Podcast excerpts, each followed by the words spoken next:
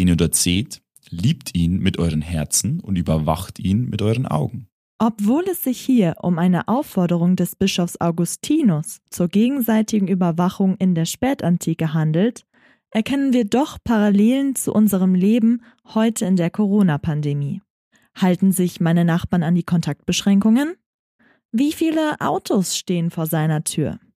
Fährt jemand mit einem fremden Kennzeichen in meiner Stadt herum, obwohl die Ausgangssperre gilt?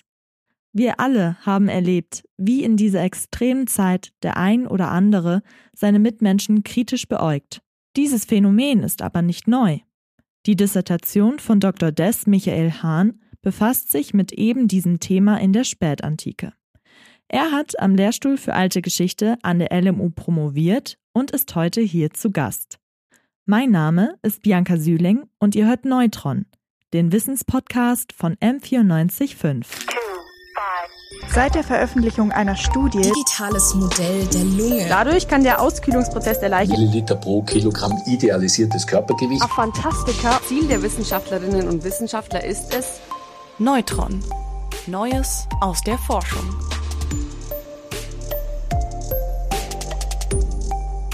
Also, Michael, ich freue mich wahnsinnig, dass wir heute diesen Podcast gemeinsam aufnehmen. Du hast im Juni deine Disputatio zur Erlangung des Doktortitels gehabt, aber du zierst deinen Titel noch nicht auf deinem Personalausweis. Wieso? Ja, ich freue mich auch, dass ich hier sein darf. Gute Frage gleich zu Beginn. Das hat damit was zu tun, dass man, um einen Doktortitel wirklich richtig führen zu dürfen, seine Doktorarbeit auch erstmal publizieren muss. Wir sind ja in einer Wissenschaftslandschaft, in der Publikation alles ist. Man denke an die unterschiedlichen Plagiatskandale, die wir immer hatten. Also ist es schon wichtig, gerade in Geschichte, also in dem Fach, in dem ich promoviert habe, dass man seine Ergebnisse auch einer Öffentlichkeit zugänglich macht. Das bedeutet, wir Historiker schreiben Bücher und erst dann, wenn ich den Vertrag unterschrieben habe mit dem Verlag, der dann mein Buch publizieren wird, erst dann darf ich mich wirklich Doktor Phil, also Doktor der Philosophie nennen. Noch habe ich den etwas diminutiven Titel Doktor Designatus, Doktor Des. Und den kann man zwar schon führen, aber das macht man nur so ein bisschen ungern, denn eigentlich ist der Doktor erst richtig, wenn es ein Doktor Phil ist, zumindest in meinem Fall. Und deswegen werde ich da noch ein bisschen warten, bis der Verlag mir grünes Licht gibt, dass ich meine Doktorarbeit verlegt bekomme. Das klingt ganz schön bürokratisch für mich. Dann also Doktor des Michael Hahn. Schön, dass du da bist. Ich halte jetzt gerade deine Dissertation mit dem Titel Laici religiosi, Überwachung, soziale Kontrolle und christliche Identität in der Spätantike in den Händen. Und das ist ein ganz schön krasser Schinken. Man hört das, wenn ich das einmal kurz auf den Tisch abfallen lasse. fünfhundertelf Seiten mit Quellen. Steigen wir mal direkt ins Thema ein. Und zwar, kannst du das eigentlich mal erklären? Was ist denn eigentlich das Thema und könntest du es bitte geschichtlich einordnen? Wie viel Zeit hast du denn? Fang mal an, sonst unterbreche ich dich. Alles klar, das ist gut, denn wir Historiker, wir tendieren dazu, dass wir, wenn uns die Möglichkeit gegeben wird, einfach Ewigkeiten über unsere Themen reden können. Also, es sind mittlerweile sogar mehr als fünfhundertelf Seiten, denn so eine Doktorarbeit ist nie fertig. Auch wenn du es mal abgegeben hast bei der Prüfungskommission, arbeitest du natürlich immer noch in jeder freien Minute dran. Wir sind ja so wahnsinnig und können nicht aufhören. Das heißt, mittlerweile sind es, glaube ich, fünfhundertfünfzehn Seiten. Man doktert hier rum, man macht da noch was, man macht da noch was und es wird dann tendenziell blöderweise immer länger, denn wir versuchen zu kürzen und zum Schluss fällt einem doch noch was ein und dann schreibt man noch was dazu. Das ist ein bisschen doof. Man merke an, wir sprechen hier von fünfhundertfünfzehn Seiten A vier. A vier, Schriftgröße elf. Ich versuche es mal ein bisschen einzuordnen. Also, was ich mich gefragt habe, ist, wie funktioniert das eigentlich in der Spätantike mit der Überwachung von christlichen Verhaltensregeln? Muss ich jetzt ein bisschen ausholen. Erstens, was ist die Spätantike? Zweitens, was sind christliche Verhaltensregeln? Jeder oder fast jeder sollte das Römische Reich kennen. Und vielleicht hat jeder schon mal davon gehört, dass die Römer grundsätzlich gerne mal die Christen verfolgt haben, relativ lange Zeit. Über die Christenverfolgungen, die eigentlich nur so ein temporäres Phänomen sind, wollen wir gar nicht so lange reden. Wichtig ist, dass ungefähr zu Beginn des vierten Jahrhunderts, also so um dreihundert nach Christus rum, die Römer anfangen, selber im großen Stil Christen zu werden. Das hat was damit zu tun, dass der römische Kaiser zu diesem Zeitpunkt Christ wird oder die Christen zumindest gut fördert, und auch seine ganzen Nachfolger als römische Kaiser werden Christen, bis auf einen. Es gibt einen römischen Kaiser, der nochmal zurückgeht und immer noch die alten römischen Götter anbetet. Das spielt keine so große Rolle, der regiert nämlich nur zwei Jahre. Also alle anderen Kaiser sind dann Christen, und das sorgt natürlich dafür, dass der römische Staat anfängt, Gesetze zu erlassen, die die Christen fördern. Es werden auch immer mehr. Es gibt irgendwann ziemlich viele von diesen Christen, und das bedeutet, dass die religiöse Landschaft in diesem spätantiken Römischen Reich, denn die Antike geht langsam ins Mittelalter über, deswegen sprechen wir von der Spätantike, dass diese Gesellschaft religiös gesehen sehr plural ist. Also es gibt immer noch sehr viele Leute, die die alten römischen Götter anbeten. Es gibt Leute, die irgendwelche relativ obskuren Mysterienkulte verehren. Es gibt eben die Christen, und da gibt es eben nicht nur eine Version, sondern unterschiedlichste Sekten. Dann gibt es natürlich Juden und noch ein paar andere Gruppen wie die Manichäer. Und in so einer sehr, sehr diversen religiösen Landschaft hat jede Religionsgruppe natürlich auch die eigenen Verhaltensregeln, und ganz besonders die Christen, die in der Zeit anfangen, sich gegenseitig Regeln zu geben, was man darf und was man nicht darf. Das unterscheidet sich zum Beispiel von den traditionellen römischen Dingen. Zum Beispiel finden es die Christen ganz fürchterlich, wenn man in die gemischtgeschlechtlichen Bäder, die römischen Thermen, geht, ja, weil dann könnte man ja nackte Frauen anschauen und dann irgendwie sexuelle Begehr- Begehrlichkeiten wecken.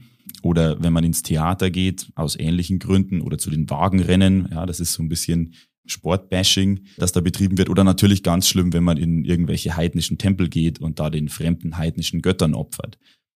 Viele Christen machen es aber trotzdem, alle diese Dinge, und deswegen entwickelt sich da so eine Kultur, dass man gerne mal auf den Nachbarn schaut, wenn man selber Christ ist, und mal schaut, ob der alles richtig macht, was diese Verhaltensregeln anbelangt. Und äh, ob man ihn nicht vielleicht ein bisschen unter Druck setzen könnte, dass er sich doch ein bisschen mehr an das hält, was eigentlich an Regeln gilt. Und dazu kommt, dass es in diesen christlichen Gemeinden, die sehr kleinteilig sind und sehr viele, die Möglichkeit gibt, immer den Klerus einzuschalten. Also ich kann jederzeit zum Priester oder zum Bischof, jede Stadt hat einen Bischof, also das ist ein relativ präsenter Mann in dieser, in diesen Gemeinden, gehen und kann dem sagen, du, also der Gaius von nebenan, der sitzt schon wieder im Tempel rum. Das kann ja nicht sein, ja. Und diese Phänomene, wie das ablief und vor allem wie die christlichen Prediger versuchen, solche Phänomene bei den normalen, bei den einfachen Christen, also die keine Kleriker sind, zu implementieren, diese Phänomene habe ich mir angeschaut. Und offensichtlich gibt es da viel genug, weil ich habe fünfhundertsiebzehn, fünfzehn momentan Seiten drüber geschrieben. Boah, das sind viele Seiten, und ich finde die Namen, die sie früher benutzt haben, die finde ich einfach klasse. Gaius. Wenn man so sein Kind heutzutage nennen würde, ich weiß ja nicht. Der Punkt ist der, dass die Römer selber eigentlich relativ wenige Männernamen haben. Die haben nur ein paar Vornamen, was dazu führt, zu dem lustigen Phänomen, dass die Römer ständig genauso heißen wie ihre Väter und Großväter. Und das treibt den Althistoriker echt in die Verzweiflung. Beispielsweise der bekannteste Römer, kein Christ, aber sicher der bekannteste Römer, Caesar, heißt Gaius Julius Caesar. Sein Vater heißt Gaius Julius Caesar, sein Großvater heißt Gaius Julius Caesar und sein Adoptivsohn heißt offiziell auch Gaius Julius Caesar. Wow. Also ja. Ganz schön viele Gaius. Aber bevor wir da jetzt abdriften in eine ganz andere Richtung, würde mich doch wahnsinnig auch interessieren, wie du auf das Thema gekommen bist, weil es ja doch sehr speziell ist. Das hat ein bisschen was damit zu tun mit meiner Biografie. Ich, das hört man vielleicht, ich komme aus dem ländlichen Bayern ursprünglich, aus Niederbayern, mhm. und zwar von einem kleinen Dorf. Und da kennt man das, dass man gerne so den Nachbarn beäugt, ja, hat er den Rasen sauber gemäht oder ist das Auto gewaschen vom Nachbarn? Was machen die da eigentlich? Insofern sind mir solche kleinteiligen Gesellschaften und die unterschiedlichen Bespitzelungstendenzen, die es da gibt, nicht ganz fremd. Und dazu kommt, dass ich mich dann im Studium, ich wollte immer schon Geschichte studieren, das muss ich dazu sagen, seit ich sechs Jahre alt bin, habe ich, glaube ich, den ersten Indiana Jones Film gesehen mit meinem Papa, und deswegen war ich dann total begeistert, wollte Geschichte studieren. Und ich habe mich dann im Studium immer für so Übergangszeiten interessiert. Und die Spätantike, also die Zeit, in der die Antike, das Römische Reich, übergeht ins Mittelalter, das ist eben so eine Zeit. Und da es dann dort diese Überwachungsphänomene auch gab, offensichtlich in diesen christlichen Gemeinden, dachte ich mir, das ist doch ein tolles, ähm, tolles Forschungsobjekt. Ich habe ein paar theoretische Werke dazu gelesen von französischen Philosophen und Soziologen, vor allem von einem englischen Soziologen und einem Amerikaner, Edward Shills, der mich sehr beeindruckt hat. Und das alles hat dann dazu geführt, dass ich mir gedacht habe, ja, also da muss man doch eine Doktorarbeit drüber schreiben. Also würdest du schon sagen, dass sich in deinem Heimatdorf mit den rund fünfhundert Einwohnern da schon Parallelen finden lassen? Naja, also ich vergleiche es mal so. Es gibt in einer Predigt aus dem frühen vierten Jahrhundert eine Beschwerde eines Christen, der sich ständig darüber beschwert, dass der örtliche Priester im Wirtshaus sitzt, ja. Und dort auch zum Teil übernachtet. Das impliziert so ein bisschen, dass er eben nicht nur, dass es nicht nur ein Wirtshaus war, sondern dass man da auch eben die Dienste von Prostituierten in Anspruch nehmen konnte, was in der Antike ziemlich häufig war. Und der beschwert sich eben darüber, dass der Priester da die ganze Zeit sitzt. Und in meinem Dorf wurde mal tatsächlich ein, jetzt muss ich aufpassen, dass ich nichts Verkehrtes sage, wurde tatsächlich auch ein, ein Dorfpfarrer bei uns häufiger mal dafür kritisiert, dass er viel zu lange im örtlichen Wirtshaus sitzt und dass sich das eigentlich für einen Pfarrer überhaupt nicht gehört. Insofern will ich nicht sagen, dass sich nichts geändert hat, aber so ein paar Parallelen sind definitiv auffindbar. Das hast du sehr schön gesagt, so. Und zwar ist meine nächste Frage nämlich, was für Herausforderungen sich während deiner Forschung aufgetan haben. Eigentlich ist die ganze Zeit, Doktorarbeit zu schreiben, eine, eine einzige Herausforderung. Das fängt an, überhaupt ein Thema zu finden. Das fiel mir persönlich jetzt ein bisschen weniger schwer. Ich hatte einen tollen Betreuer oder zwei tolle Betreuer, die mich wirklich unterstützt haben. Die sind da richtig auch drin aufgegangen in diesem Thema und ich konnte mich mit denen auch immer über, unter, über alles unterhalten. Das war super. Aber die Herausforderung ist natürlich erstmal, wo findest du überhaupt die Quellen dafür? Du hast vorher schon Quellen angesprochen. Bei uns Historikern ist das ein bisschen anders. Quellen sind für uns nur die Dinge, die tatsächlich aus dieser Zeit stammen. Das heißt, Dinge, die die Menschen von vor sechzehnhundert Jahren einfach geschrieben haben und was heute noch übrig ist. Das ist vor allem eben von Mönchen immer wieder aufgezeichnet worden. Und das bezeichnen wir als Quellen. Alles andere bezeichnen wir als Literatur, also das, was heutige Forscher schon darüber geschrieben haben. Und eine Herausforderung ist natürlich erstmal zu sichten, was gibt's denn überhaupt schon zu diesem Thema? Einerseits natürlich an Literatur, denn die Doktorarbeit, das muss natürlich was Neues sein. Und auf der anderen Seite, welche Quellen benutze ich überhaupt? Dann kommt dazu, diese Quellen sind in aller Regel auf Altgriechisch und Latein, manche oh. koptisch, manche ein bisschen altsyrisch und viele von denen sind nicht übersetzt. Das heißt, mein Lateinstudium, das ich gemacht habe, hat sich wirklich ausgezahlt, denn das meiste musste ich wirklich selber übersetzen. Und wenn du dann die Quellen hast, ist die nächste Herausforderung, wo du den Schnitt machst, wo du aufhörst. Ich habe zwei Jahre lang nur Quellen gesammelt. Das muss man sich so vorstellen, wie wenn man eigentlich einen Hügel anhäuft oder einen Berg anhäuft mit mit Zeug, was man vielleicht irgendwann verwerten könnte. Man liest den ganzen Tag irgendwelche spätantiken Predigten, die die überliefert wurden oder die Briefe vom von irgendwelchen spätantiken Kirchenvätern, wo was drinstehen könnte. Man weiß es natürlich vorher nie, ob da wirklich was drin ist und macht sich Notizen, macht sich Notizen und ähm, ja, und es wird immer mehr und es wird immer mehr und der Druck wächst natürlich, dass man da irgendwas draus machen muss. Und irgendwann muss man anfangen, den Hügel auch wieder abzutragen und da was Sinnvolles rauszubauen. Das heißt, eigentlich kannst du zwei Jahre, nachdem du ange- angefangen hast mit deinem Thema, erstmal wirklich sagen, ob da genügend drin ist, dass du so eine Arbeit schreiben kannst. Das ist echt eine richtige Herausforderung. Und es hat sich gezeigt, es war genügend drin. Es war genügend es drin. Es waren genügend Quellen, es war genügend Literatur. Und deswegen wollte ich dich auch fragen, mit so vielen Quellen und so viel Literatur, gibt es da oder hast du da eine Lieblingsquelle, die du mir vorlesen würdest? Ja, ich habe eine Lieblingsquelle, die finde ich ganz wunderbar und die finde ich so toll, dass ich sie gleich an den Anfang meiner Arbeit gestellt habe. Kann ich dir auch gerne mal vorlesen. Ich ordne das mal so ein bisschen ein. Du musst dir vorstellen, es gibt diese spätantiken Bischöfe und die predigen, das ist so ähnlich wie heute, nur dass diese Predigten häufig viel interessanter sind als die Predigten, die wir vielleicht heute in der Kirche kennen. Und einer von diesen Jungs ist ein Mann, der ist verhältnismäßig bekannt, vor allem hier in München, denn es gibt ein Bier hier in München, das nach ihm benannt ist, nämlich das Augustinerbier. Das Augustinerbier geht zurück auf die Augustinermönche, also einen Mönchsorden. Und dieser Mönchsorden, dem unter anderem übrigens auch Martin Luther angehört hat, der geht zurück auf den heiligen Augustinus. Und dieser heilige Augustinus ist Bischof in Nordafrika, das ist das heutige Algerien, eine, ein Bischof einer Stadt namens Hipporegius heißt die, die ist an der Küste, so, eine, so ein kleines Städtchen und der hält eine Predigt oder der hält viele Predigten, von dem sind ziemlich viele Predigten überliefert. Ich habe ungefähr achthundert von dem gelesen. Ja, ich kenne ihn mittlerweile ganz gut. Und er schreibt, oder diese Predigten werden aufgeschrieben, und in einer dieser Predigten weist er seine Gemeinde an und deutet auf ein Mitglied seiner Gemeinde, das was ausgefressen hat. Nämlich er hat Astrologie betrieben, das heißt Sterndeutung und Wahrsagerei. Und das ist natürlich für die frühen Christen was ganz Schlimmes. Das geht überhaupt nicht. Und Augustinus möchte gerne, dass die anderen dafür sorgen, dass er das nicht mehr macht. Und dann, ich lese jetzt die deutsche Übersetzung vor, sagt er Folgendes. Ihn, den ihr dort seht, liebt ihn mit euren Herzen und überwacht ihn mit euren Augen. Beobachtet ihn. Informiert euch über ihn. Wo auch immer er hingehen mag, zeigt ihn den übrigen Brüdern, damit sind Brüder und Schwestern gemeint, die gerade nicht hier sind, ihr müsst ihn bewachen. Weder mit wem er verkehrt, noch wohin er geht, darf euch verborgen bleiben, sodass durch euch als Zeugen für mich deutlich wird, ob er wirklich zum Herrn bekehrt worden ist. Das ist deutlich, würde ich sagen. Das ist deutlich, und da merkt man direkt, es dreht sich tatsächlich um Überwachung und soziale Kontrolle in deiner Arbeit. Was und wer wurden denn genau überwacht in der Spätantike? Generell beschäftigen wir uns ja erstmal vor allem mit den spätantiken Christen. Also diese Überwachung funktioniert natürlich auch außerhalb der christlichen Gemeinden. Ich habe mich vor allem eben auf diese christlichen Gemeinden beschränkt. Da muss man aber sagen, dass man das nicht so pauschal sagen kann. Eigentlich könnte man sagen, dass alle so ein bisschen überwacht werden. Das hat ein bisschen was damit zu tun, dass die Gesellschaften, in der wir uns bewegen, in dieser Zeit sehr viel kleinteiliger sind. Du musst dir das ungefähr so vorstellen. Stell dir vor, du bist in einer Gesellschaft, in der es keinen Fernseher gibt und kein Internet. Du hast eigentlich auch kaum Möglichkeiten, mit Leuten von woanders zu reden. Für was interessierst du dich den ganzen Tag? Oh Gott. Du interessierst dich für das, was die Leute um dich rum machen, ja?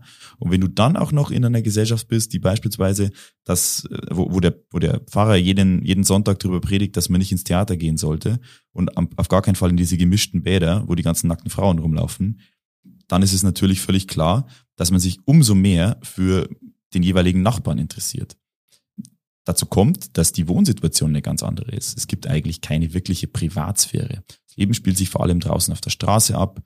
Die Häuser sind eigentlich nur zum Schlafen da sozusagen, beziehungsweise es gibt ziemlich viele Situationen, wo mehrere Familien in einem Haus leben oder in einer Wohnung leben. Alle Straßen sind sehr eng, man hört, was der Nachbar ständig macht. Es gibt wunderbare Beschreibungen vom heiligen Augustinus, wo er sagt, dass die Christen ständig irgendwie versuchen, sich gegenseitig beim Sonnenbaden zu bespannen, wenn die auf der Dachterrasse sitzen oder solche Dinge. Oder man streitet sich drüber, weil der Nachbar wieder versucht, bei der Frau des anderen zu landen und solche Dinge. Das heißt, grundsätzlich wird jeder überwacht. In diesen christlichen Gemeinden ist es allerdings so, dass es ein paar Tendenzen gibt, die man schon ausmachen kann oder also die ich ausgemacht habe. Einige werden mehr überwacht als genau, andere. Genau, genau. Und ähm, es gibt da zum Beispiel diese Tendenz, dass die Kleriker so ein bisschen im Fokus der Aufmerksamkeit stehen. Hat was damit zu tun, also die Kleriker, die Priester und die Bischöfe und auch die niedrig, niedrigeren geistlichen Ämter, beispielsweise die Diakone, die es damals noch gibt. Das hat was damit zu tun, dass die natürlich von den anderen Christen ständig dabei gesehen werden, wie sie eigentlich predigen, dass man bestimmte Dinge darf und bestimmte Dinge nicht darf. Und wenn dann der Priester natürlich ständig ins Wirtshaus geht oder andere Dinge tut oder zu den Wagenrennen et cetera, dann fällt das natürlich umso mehr auf. Also muss, muss man schon sagen, dass wohl die Kleriker unter besonderer Beobachtung standen. Dazu kommt, dass es so gewisse Diskrepanzen unter den Geschlechtern gibt. Das hat was damit zu tun, dass das bereits unter den Nichtchristen, also bei den Römern zuvor sozusagen, so war, dass man sehr stark auf die sexuelle Unbescholtenheit der eigenen Frau oder der eigenen Tochter geachtet hat. Das war sehr wichtig, die Jungfräulichkeit zum Beispiel der Tochter zu bewahren. Darf ich kurz nachfragen nochmal, was du mit Diskrepanz genau meinst? Die Diskrepanz? Unterschiede. Ja, ja, ich meine Unterschiede zwischen Ach. unterschiedlichen, zwischen den beiden Geschlechtern. Das heißt, Männer wurden generell weniger überwacht als Frauen. Das hat was damit zu tun, wie gesagt, dass die Römer große Wert, großen Wert darauf legen, dass ihre eigenen Ehefrauen und die eigenen Töchter nicht von anderen Männern angeschaut werden oder, Gott bewahre, mit anderen Männern schlafen. Das ist ganz, ganz wichtig. Das hat was mit der eigenen Reputation und mit der eigenen Ehre zu tun.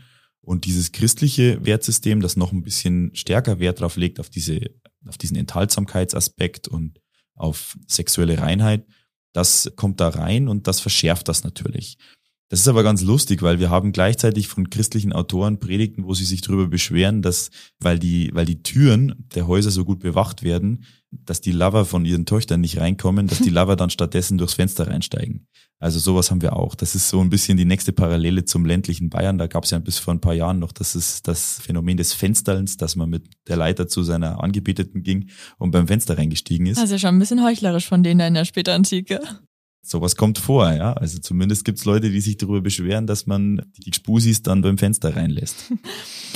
Was hat denn die Laienchristen motiviert, ihre mit Gemeindemitglieder dann insofern anzuschwärzen? Und dazu muss ich auch gleich nochmal dich bitten, dass du das Wort Laien, dass du das auch nochmal kurz erläuterst. Was ist mit den Laien gemeint? Ja, wenn wir heute von Laien sprechen, dann meinen wir eigentlich jemand, der kein Profi ist. Ja? Mhm. Laiensport zum Beispiel. Also Anfängerchristen. Grundsätzlich ja. Ich muss ein bisschen einschränken. Das Wort Laie kommt vom griechischen Laos, bedeutet Volk oder so die Masse des Volkes. Und die Laien sind quasi alle, die keine Kleriker sind, also keine professionellen Geistlichen, also alle, die nicht Priester oder Bischöfe oder Diakone sind, aber Christen wie du und ich sozusagen. Das okay. ist ein Laie. Und was hat die motiviert, sich gegenseitig zu bespitzeln? Naja, einerseits sicherlich religiöse Überzeugung, wenn einem ständig vom Priester gesagt wird, passt auf eure, auf eure Mitchristen auf und schaut mal, was die so machen. Man denke an diesen Astrologen aus dem Zitat, das ich gegeben habe. Dann gibt es sicherlich einige von den überzeugten Christen, die sagen, ja, das muss ich tun, das gehört zu meiner christlichen Pflicht, dass ich das mache. Auf der anderen Seite haben natürlich diese Familienväter beispielsweise dann noch einen zusätzlichen Grund, die Dinge zu tun, die sie vorher auch schon gemacht hätten, als sie noch keine Christen waren, nämlich auf ihre, äh, auf ihre Töchter zu achten oder dafür zu sorgen, dass ihre Ehefrauen nicht irgendwo sich in Kneipen rum, rumtreiben. Da gibt es eben noch eine zusätzliche Rechtfertigung für sowas.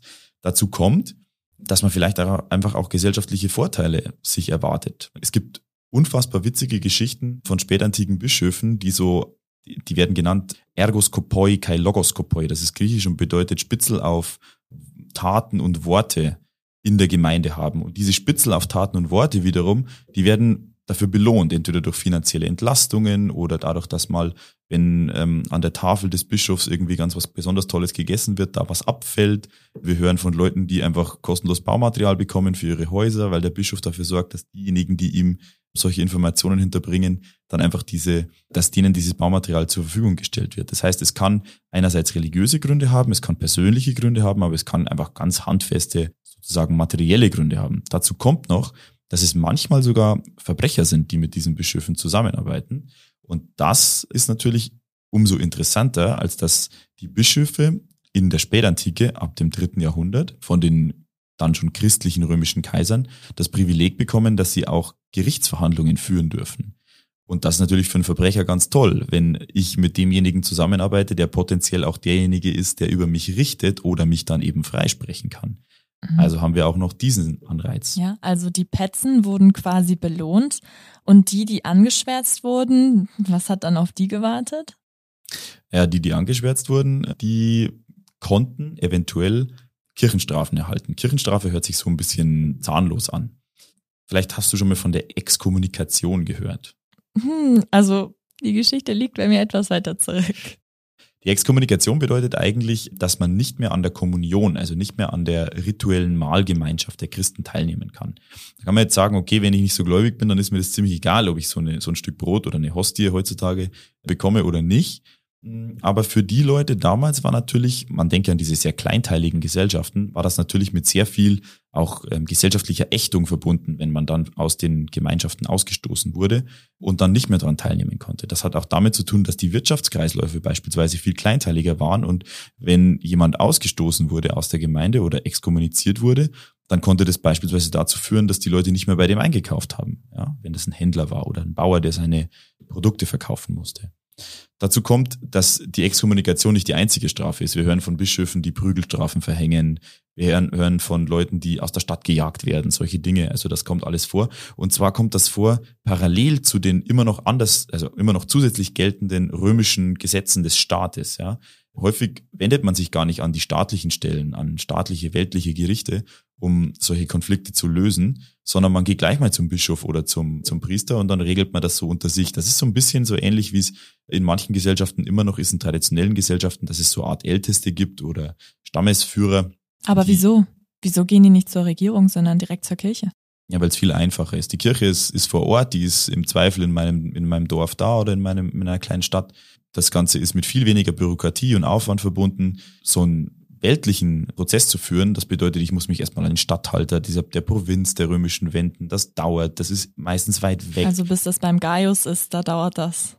Da dauert das, da dauert das ganz, ganz lang und meistens muss man auch noch viel Bestechungsgeld zahlen. Das heißt, der Bischof oder der Priester, der ist in der Regel vor Ort, da kann man direkt hingehen, der bleibt auch vor Ort. Die römischen Offiziellen wechseln ja alle paar Jahre und der Bischof bleibt normalerweise sein Leben lang an dem Ort. Das heißt, man kennt den auch. Das ist im Zweifel jemanden, jemand, der über eine gewisse lokale Autorität eben auch verfügt.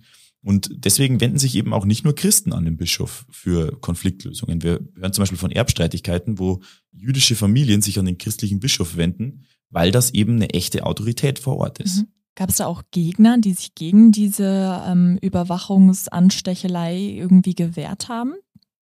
Ja, gibt's natürlich auch. Es gibt Leute, die haben versucht, sich dem Ganzen zu entziehen, dass sie zum Beispiel einfach in eine andere Stadt gezogen sind, wenn sie überführt worden sind. Das konnten sich aber nicht so viele leisten. Manche konnten das und man versuchte dem Ganzen entgegenzuwirken, indem man ähm, eigentlich, wenn man in eine andere christliche Gemeinde aufgenommen werden wollte, ein Empfehlungsschreiben vom, vom Bischof brauchte, damit die natürlich wussten, ist das jetzt jemand, der sich was zu Schulden hat kommen lassen oder nicht.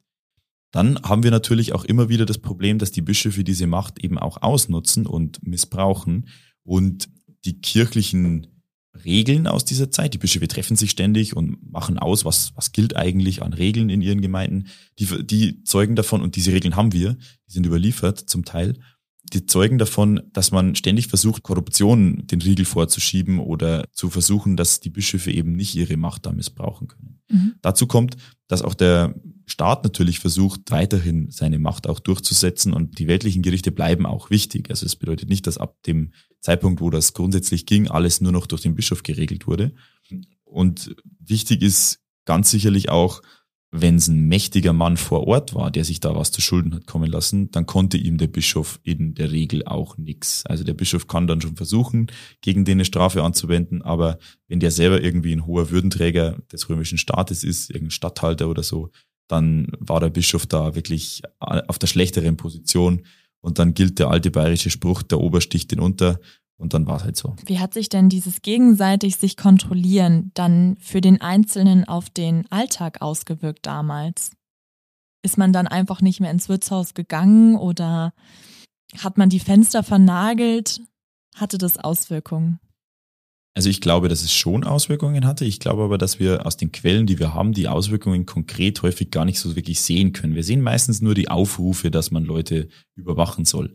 Und wir dürfen uns also auch nicht so vorstellen, dass die Leute überhaupt nicht mehr ins Wirtshaus gehen, ja. Was wir sagen können, ist, dass wahrscheinlich die Kleriker sehr viel vorsichtiger waren, wenn sie ins Wirtshaus gehen wollten, weil sie natürlich überwacht wurden. Wir, also ich persönlich bin der Meinung, es gibt andere Forscher, die sehen das anders, aber ich glaube, dass ich recht habe, dass die Kleriker tatsächlich nicht die römischen Wagenrennen und Gladiatorenspiele und Theater besucht haben, weil sie sich nicht trauten, dahin zu gehen. Wir haben zum Beispiel Biografien von Leuten, die, bevor sie Kleriker wurden, super gerne in die Theater gingen und sich wahnsinnige Fans von bestimmten Wagenlenkern waren. Und in dem Moment, wenn sie dann ein hohes Kirchenamt inne hatten, konnten sie sich es einfach nicht mehr leisten, weil sie, weil sie sofort gesehen worden wären dabei und dann würde man ihnen das vorwerfen. Aber die meisten Leute haben sich wahrscheinlich nicht von ihrem normalen Alltag abhalten lassen, aber auf der anderen Seite sind sie wahrscheinlich ein bisschen vorsichtiger geworden, was diese Möglichkeiten anbelangt, dass sie ständig überwacht wurden. Weil diese Überwachung gab es natürlich vorher auch schon, nur das Christentum bot quasi eine, ein System, eine Anlaufmöglichkeit für Gerüchte, weil man das immer auf diese christlichen Regeln zurückführen konnte und in der Regel konnte man zumindest theoretisch dann auch den Bischof oder den lokalen Priester einschalten und praktisch zur Petze werden. Insofern glaube ich, dass sich die Überwachung schon im Vergleich zur nichtchristlichen Situation im Römischen Reich verschärft hat. Und diese Dynamiken, die da herrschen untereinander in den Christengemeinschaften, kann man das so pauschal sagen für verschiedene Regionen mit Christengemeinden oder müsste man da noch tiefer blicken und ist das eigentlich überall anders? Das ist eine sehr, sehr gute Frage. Das bin ich auch in meiner Disputatio gefragt worden und da hatte ich auch keine wirklich gute Antwort drauf. Ich muss sagen, ich habe mich vor allem mit zwei Schwerpunktregionen beschäftigt, mit dem spätantiken Nordafrika und mit der Region um Antiochia, das ist die Grenzregion zwischen der Türkei und Syrien heute. Also da bist du schon sicher?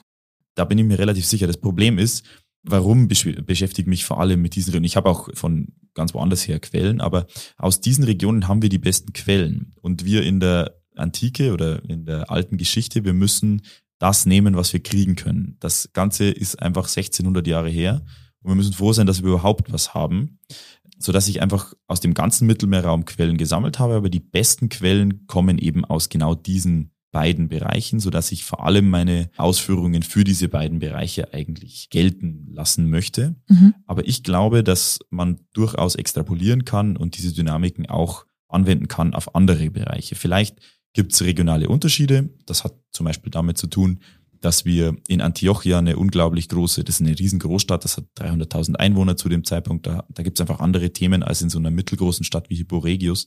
zwanzigtausend Einwohner. In Antiochia hast du eine gewaltige Unterhaltungsindustrie sozusagen. Da gibt es so ein Amüsierviertel, das heißt Daphne, das liegt vor der Stadt. Und da ist ähm, das Hippodrom, das sind die Theater, da geht's richtig ab. Das ist so quasi die Reeperbahn von Antiochia oder der Kunstpark Ost von Antiochia, auch so ein bisschen außerhalb der Stadt. Und man schämt sich ein bisschen, wenn man hinfährt. Und ähm, das, das hast du ja in anderen Städten nicht. Also in Hipporegius zum Beispiel gibt es zwar ein Theater, aber wie gut das besucht ist zu dem Zeitpunkt, das wissen wir nicht. Aber die haben zum Beispiel wahrscheinlich in der Spätantike keine wirklich funktionierende Wagenrennbahn mehr. Ja, und dementsprechend dann halt auch nicht unbedingt diese Kontrolle. Gibt es andere Themen, aber in einer kleinen Stadt hast du, kennst du natürlich die Leute viel besser. Ja? In einer Großstadt kannst du, wenn du vielleicht in irgendein Etablissement gehen möchtest, einfach in ein anderes Stadtviertel gehen, wo dich niemand kennt. Und da funktioniert dann die, die soziale Kontrolle vielleicht weniger gut. In Hipporegius kannst du es nicht machen oder in einer noch kleineren Stadt, wo es nur ein Wirtshaus überhaupt gibt und wenn da der Priester sitzt, dann fällt es auf jeden Fall auf. Es gibt zum Beispiel eine, eine tolle Quelle, da ist es tatsächlich ziemlich sicher ein Bordell, wo der Priester drin gesehen wird und da wissen wir, dass es der Priester aus dem Nachbarort ist. Also der, der traut sich nicht in das Wirtshaus in seinem eigenen Ort, sondern er geht ins Nachbarort und wird dann blöderweise dort dann auch erkannt. Ja, äh, hat leider nicht geklappt. Das ist richtig nach hinten losgegangen richtig, mit dem genau Priester. So okay, und würdest du jetzt sagen oder beziehungsweise wie würdest du sagen, hat sich die Christengemeinschaft und diese Durchsetzung der Werte und Normen von damals zu heute verändert? Oh, das ist eine schwierige Frage.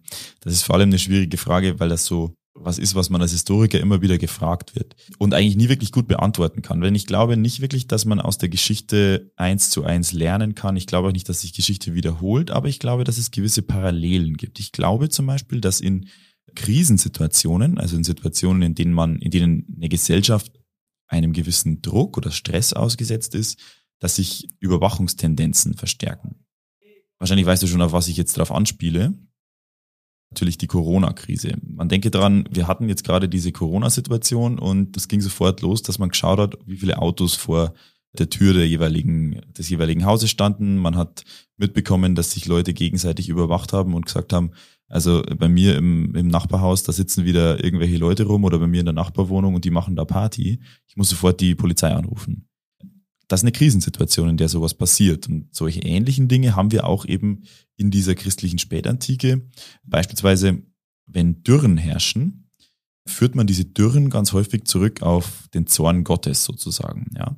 Und wir können ganz deutlich machen, dass in der Zeit, wenn eben solche Dürren herrschen oder Missernten es gibt, dass dann gerade auf die Kleriker und auf die religiösen Eliten sozusagen nochmal stärker geachtet wird, weil die Leute sagen, okay, also wenn unsere eigenen religiösen Eliten die Regeln nicht einhalten, dann ziehen wir den Zorn Gottes auf uns. Das bedeutet, in Krisensituationen verschärfen sich solche Überwachungstendenzen. Zum Schluss würde ich jetzt dich noch bitten, die Erkenntnisse, die du gewonnen hast über die vier Jahre, wo du deine Diss geschrieben hast, über die Kontrolle der Laien, auch in der Spätantike, dass du das einmal bewertest. Glaubst du, dass es damals sinnvoll war? Und gibt es vielleicht Aspekte, wo du glaubst, die könnten heute noch positive Anwendung finden? Die erste Erkenntnis wäre eigentlich, dass ich jedem, der vorhat, eine Doktorarbeit zu schreiben, vielleicht sagen würde, macht es. Weil es macht wahnsinnig Spaß. Das ist vielleicht das Erste. Und dann mal zu den Laien selbst. Ich glaube, dass es ganz wichtig war für diese damalige Zeit, solche Überwachungs- und Kontrolltendenzen zu haben. Ich glaube, dass die Möglichkeit, dass man Konflikte auf diese Art und Weise lösen konnte, indem man quasi die Kirche als Mediator einschaltet. Man darf das nicht so nur negativ sehen als diejenigen, denen man irgendwie was denunziert und, und irgendwie verpetzt, dass man dadurch Konflikte viel gewaltloser lösen kon- äh, konnte als vielleicht vorher, ja, indem darauf gesetzt wurde, dass man die Leute vielleicht ausgleicht, dass man miteinander redet, denn das machen diese Priester nämlich auch zu diesem Zeitpunkt. Also die verhängen nicht nur Prügelstrafen oder Exkommunikation, sondern die sorgen auch dafür, dass beispielsweise eben nicht Todesstrafen angewandt werden, wie sie vom römischen Staat häufig mal angewandt werden. Ich glaube also, dass diese Überwachung und soziale Kontrolle in diesen Christengemeinden dazu beigetragen hat, dass die Gesellschaft zu diesem Zeitpunkt eigentlich verhältnismäßig friedlich war. Das ist definitiv so. Was man lernen kann, ist vielleicht, dass es solche Mechanismen immer wieder geben wird. Vielleicht kann man, wenn man sich mit sowas beschäftigt, die Möglichkeiten und auch die Gefahren besser durchschauen, die in einer vielleicht demokratischen Gesellschaft oder in einer freien Gesellschaft herrschen, wenn zu solchen Bespitzelungstendenzen aufgerufen wird. Ja, ich habe immer wieder dieselben Motive, zum Beispiel, dass irgendwelche anderen ausgegrenzt werden und man quasi eine Art Gegner formuliert, die man unbedingt überwachen muss, oder mit denen dürfen wir nichts zu tun haben und ihr müsst alle anderen darf, äh, daraufhin überwachen, ob sie mit denen was zu tun haben wollen. Und so. Und wenn man diese Rhetorik mal durchschaut hat und verstanden hat, denn diese Rhetorik ist in der Spätantike ganz ähnlich wie, wie heute, dann kann man solche Mechanismen sehr schön erkennen und kann sich innerlich quasi wappnen und sagen, okay, ich weiß, was hier gespielt wird und ich erkenne sowas in beispielsweise extremistischen Aussagen von Politikern. Das ist ein sehr schöner Abschluss, finde ich an dieser Stelle. Vielen Dank, Michael, dass du heute da warst und mit mir geredet hast über deine D I S. Ich freue mich, dass ich da sein durfte. Wir haben heute geredet über die Überwachung, soziale Kontrolle und christliche Identität in der Spätantike. Neutron. Neues aus der Forschung.